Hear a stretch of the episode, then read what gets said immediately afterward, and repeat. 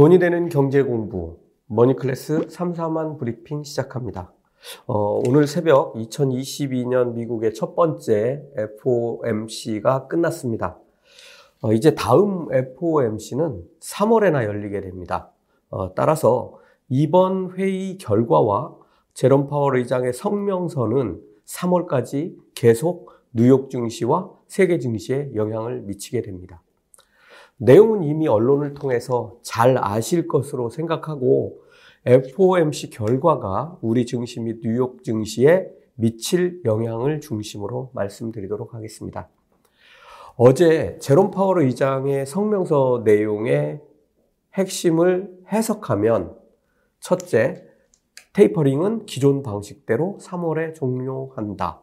둘째, 3월에는 금리 인상을 논의할 것이고 노동시장을 위협하지 않고도 금리를 인상할 여력이 있다. 어, 룸이 있다고 영어로 이렇게 얘기를 했습니다. 어, 세 번째, 금리 인상의 속도와 폭은 상황을 봐서 결정하겠다입니다. 어, 이것만 놓고 보면, 뭐, 새로 뭐가 들어간 건 하나도 없는 것처럼 보입니다. 어, 그런데 자세히 뜯어보면 엄청난 내용들을 담고 있어서 지금 시장은 엄청나게 출렁거리고 있습니다. 그렇다면 이미 정해진 테이퍼링을 제외하고 시장은 지금 뭐가 문제라고 받아들이고 있는 것일까요? 지난주와 이번 주 브리핑에서 제가 나스닥 주가가 13,000대까지 떨어질 수 있다는 전망을 해드린 것 기억하시죠? 그리고 실제로 주가가 거의 그 근처까지 왔었습니다. 이 수치는 고점 대비 20% 하락한 수치. 이, 이 지점이 13,000선입니다. 어, 그런데 저는 만약 FOMC 이후 오히려 공포감이 계속 커진다면 나스닥 지수는 12,000선까지도 위협할 수 있다고 말씀드렸습니다. 이 수치는 고점 대비해서 30%를 훨씬 상회하는 하락률입니다. 어, 제가 12시 정오의 그 한국 증시 어, 코스피를 봤더니 거의 3% 가까이 폭락한 2630대, 지금은 2200, 620대로 내려앉은 것 같습니다. 코스닥도 마찬가지로 폭락해서 850선까지 내려앉았습니다. 어, 지금 현재 대략 코스닥은 어, 3.3% 이상 하락한 상태입니다.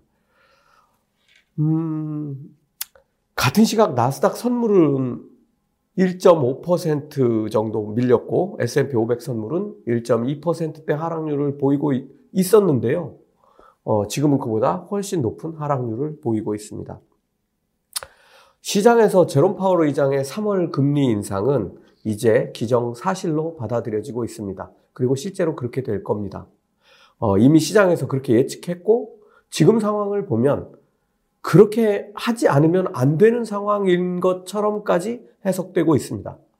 그리고 파월 의장의 2%를 훨씬 상회하는 인플레이션에 대한 적극적 대처. 어, 이 말은 결국 횟수와 인상폭을 결정하게 될 텐데 그것을 시장은 매우 높은 수준의 금리 인상 이렇게 받아들이고 있습니다.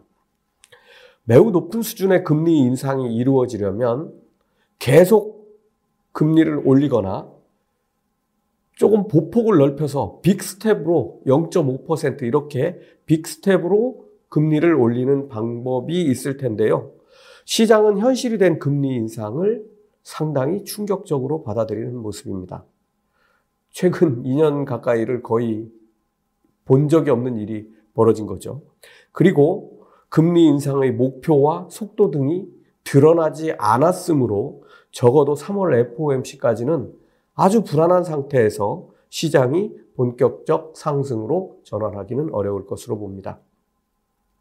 그렇다면 이번 FOMC의 영향은 과연 어떻게 나타나게 될까요? 어, 오늘만 놓고 봐도 그 영향이 어떻게 될 것인지 여러분들 감지할 수 있으실 텐데요. 어, FOMC의 영향은 가히 폭발적으로 커질 수밖에 없는 상황입니다. 지금 보시면 환율은 다시 1200원대로 뛰어 올랐고 한국은행은 올해 1월에 금리 인상을 제외하고 어, 연말까지 두 번 정도의 추가 금리 인상을 예고한 상태입니다. 하지만 미국이 적어도 4번, 많게는 7번까지 금리를 인상한다면 한국의 금리 인상은 그보다 훨씬 자주, 훨씬 가파르게 이루어질 수밖에 없습니다. 정말 버블 붕괴 시나리오를 쓴 triple bubble이 현실이 되어가는 그런 상황입니다. triple bubble에서 강조한 것 중 하나가 금리 인상으로 인해서 가장 먼저 그리고 가장 강력하게 직격탄을 맞게 될 곳은 부동산이라고 했습니다. 여기에 지금 금리에서 다시 1% 이상 금리가 오르면 대출 금리는 훨씬 높은 수준으로 오르게 됩니다. 가계 빚이 이미 통제권을 벗어난 수준에서 금리가 계속 오르면 부동산을 포함한 대출이 많은 가계는 한계 상황에 직면하게 될 것으로 보입니다. 얼마 전에 중국이 기준금리를 인하한 그런 뉴스를 기억, 기억 하실 텐데요. 어, 사실 며칠 되지 않았습니다.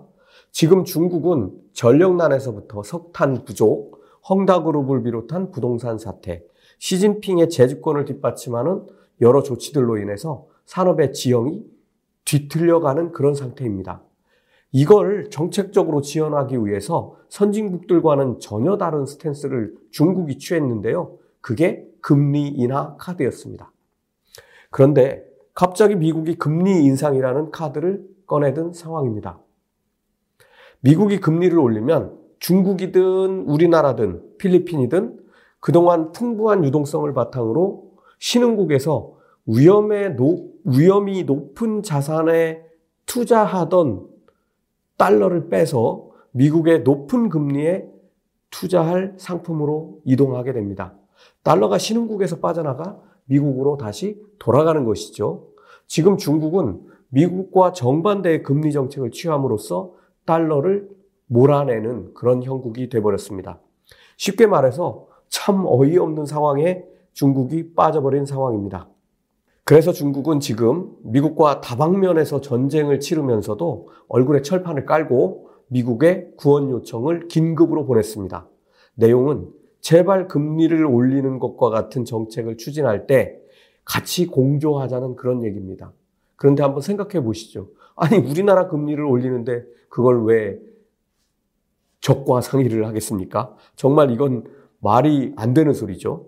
뭐 그렇더라도 이게 말이 되는지는 모르지만 미국 금리 인상의 위력이 얼마나 큰지를 금리 인상이 시작되기도 전에 중국이 보여준 셈이 됐습니다. 약한 곳이 어디인지를 확실하게 보여줘 버렸습니다. 어, 제 생각에 미국은 아마 웃느라고 표정 관리하기가 힘든 상태라고 생각됩니다. 이제 금리 인상의 신호탄을 보낸 상태인데요. 어, 시장에서 미국 국, 채 금리가 어떻게 변하는지 어, 더 유의해서가 아니라 더 훨씬 더 주의해서 봐야 합니다. 오늘은 미국 국채 2년물부터 먼저 보도록 하겠습니다. 왜 2년물을 봐야 하는지는 앞에서 설명한 대로 기준금리의 지표가 되는 어, 그런 어, 것이기 때문이죠. 엊그제 1% 아래로 내려갔다가 어제 다시 급등해서 1%를 넘었다는 방송을 해드렸습니다. 지금 이게 가장 중요한 지표가 됐습니다. 27일 오후 1시 현재 2년물 금리는 8.73% 급등한 1.186%를 나타내고 있습니다. 폭발적인 상승세입니다. 1년 후쯤에는 기준금리가 1.2%에 육박할 것이라는데 배팅하는 것과 다름없는 수치입니다. 이렇게 되려면 1.2%가 되려면 금리를 0.25%씩 다섯 번 올려야 하는 수치입니다. 지금 제로니까요. 어, 지금 10년물 금리도 다시 상승해서 1.85%를 넘어섰습니다. 제가 얼마 전에 말씀드렸던 대로 10년물 금리는 2%를 넘어 2.2%를 봐야 할지도 모르는 상황입니다. 그렇다면 기다려야 할까요? 지금 매수를 노려야 할까요? 현금을 보유하신 분들은 나스닥 13,000이 지켜지는지를 확인해야 하고 13,000이 깨진다면 다시 12,000을 바라봐야 됩니다. 이 정도의 충격이라면 전 세계가 서로 악영향을 미치면서 12,000까지도 하락할 가능성이 있다고 생각합니다. 지금 우리 증시가 어떻게 영향을 받았는지 지수가 말해주고 있습니다. 진입 시점은 제가 이 정도로 말씀드릴 수 있겠습니다. 그 다음은 성장주와 가치주를 놓고 판단하면 적어도 올해는 성장주에서 한 발 빼는 것이 유리합니다. 물론 내년에도 비슷한 상황이 될 가능성이 큽니다만 지난번 방송에서 미국의 자산운용사와 헤지펀드들이 전부 포지션을 성장주에서 가치주로 변경하고 있다고 말씀드렸습니다. 시장이 보여주는 시그널, 신호를 따라가야 사고가 덜 납니다. 빨간불인데 과속해서 직진하다가는 옆에서 들어오는 차와 충돌할 확률이 무지무지 높아집니다. 그럼 어떻게 되는지 아시죠? 아직 시간이 있으니까 마스크를 벗고 완전히 결, 경제 활동이 정상화되는 시나리오를 가정해 보시고 종목을 선택하면 됩니다. 아마 그동안 쳐다보지도 않던 기업들이 1순위 투자처가 될 가능성이 큽니다.